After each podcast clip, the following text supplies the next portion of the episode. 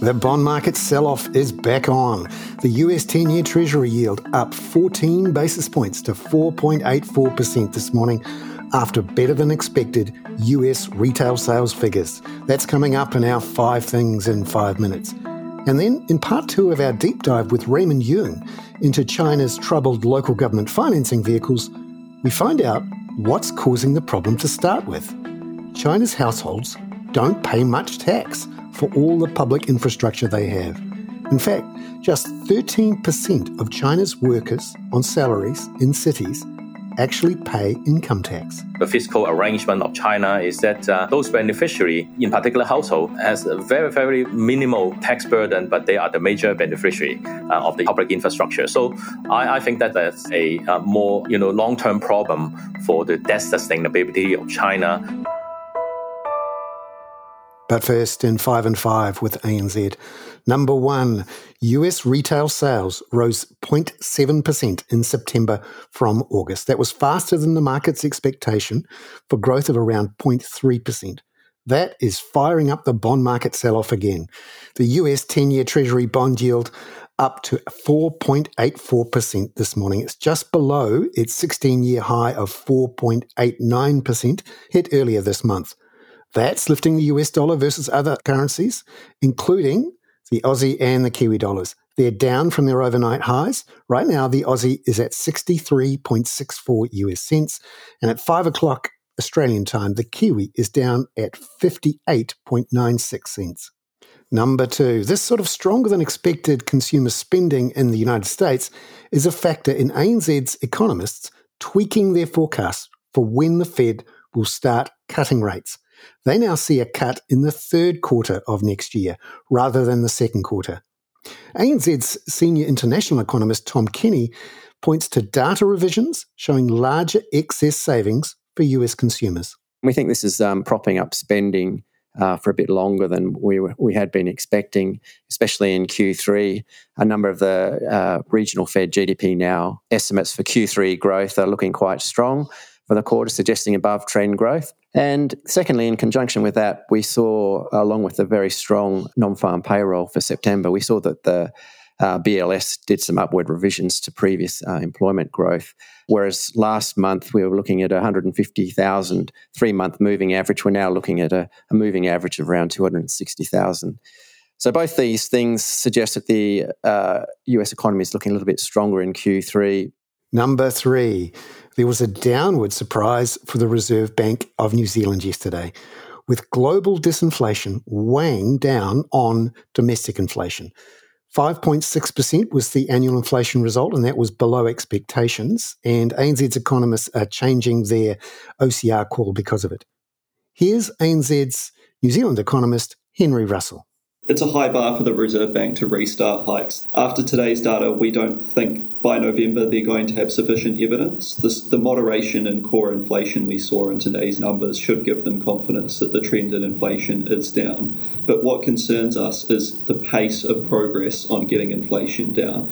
And as a result, we think by February the Reserve Bank will be back, at the hiking table, reflecting still persistent domestic inflation pressures that are likely to, to, to prove more challenging to get on top of and could see inflation outside the, the Reserve Bank's target band for, for longer than they currently expect.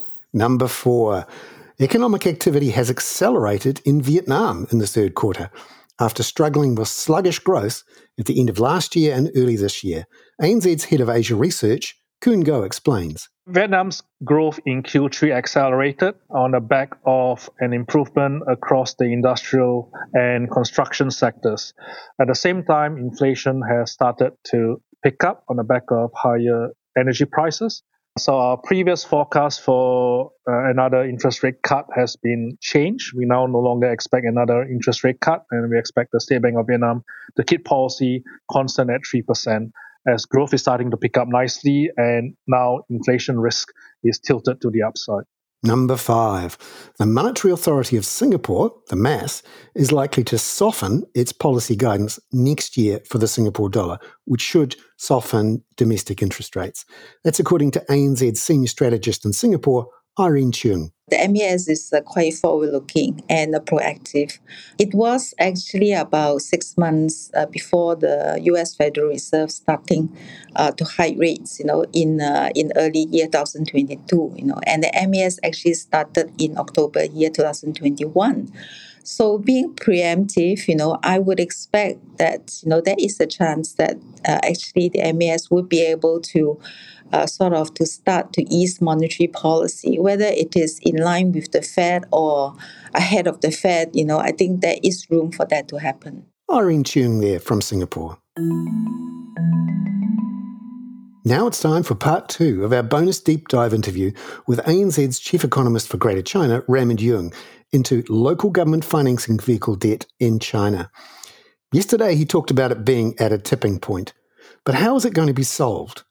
Well, it's worth looking into what the problem was to start with. I asked Raymond about a basic issue with China's tax system. So, just to uh, explain how the local government funding vehicles work and who gets the benefits from this economic growth because of the public investment in these public assets. Normally, it's a central government or a local government who invests in the public assets and then gets the money back eventually through income taxes either from households or from corporates or through uh, value added taxes, goods and services taxes. But could you talk about how in China, and in particular for the local governments, they don't see much of the benefits of overall economic growth because they don't have access to uh, to income taxes, and there's also uh, relatively low income taxes going to the central government. Can you talk a bit about that basic issue where the beneficiaries of the public investment, households eventually, aren't necessarily paying directly either to the central government or the local government at the moment? The core issue behind this uh, local government debt uh, trouble is because of some uh, structural deficiency of the fiscal arrangement. Local governments lack a sustainable revenue stream. In particular, they, uh, the ability for local government to tax, to raise funds from uh, taxation is very limited. And in fact, uh, for an average household, the tax burden to them is very, very low. You know, the uh, overall household pay one and a half trillion yuan of personal income tax last year relative to uh, disposable income per capita of uh, 37,000 uh, renminbi. So the uh, only 13% uh, of the urban salary worker pay income tax, which means that uh, households seems to be pretty okay. So uh, there is a, an issue in terms of um, who is actually uh, bearing the burden uh, or the tax burden or the or the public expenditure, but at the same time, who are the beneficiary? Very likely now the funding model the fiscal arrangement of China is that uh, uh those beneficiary in particular household uh, has a very very minimal tax burden, but they are the major beneficiary uh, of the in public infrastructure. So I, I think that this that's uh, a, a, more you know long term problem for the debt sustainability of China. Um, and if they really want to address the issue, they really need to fix the uh, current fiscal arrangement between the taxpayer, the central government, and the uh, local government. Raymond Yeung there. I'm Bernard Hickey. That was 5 and 5 with ANZ for Wednesday, the 18th of October. Catch you tomorrow with the latest from China's economy with data due later today.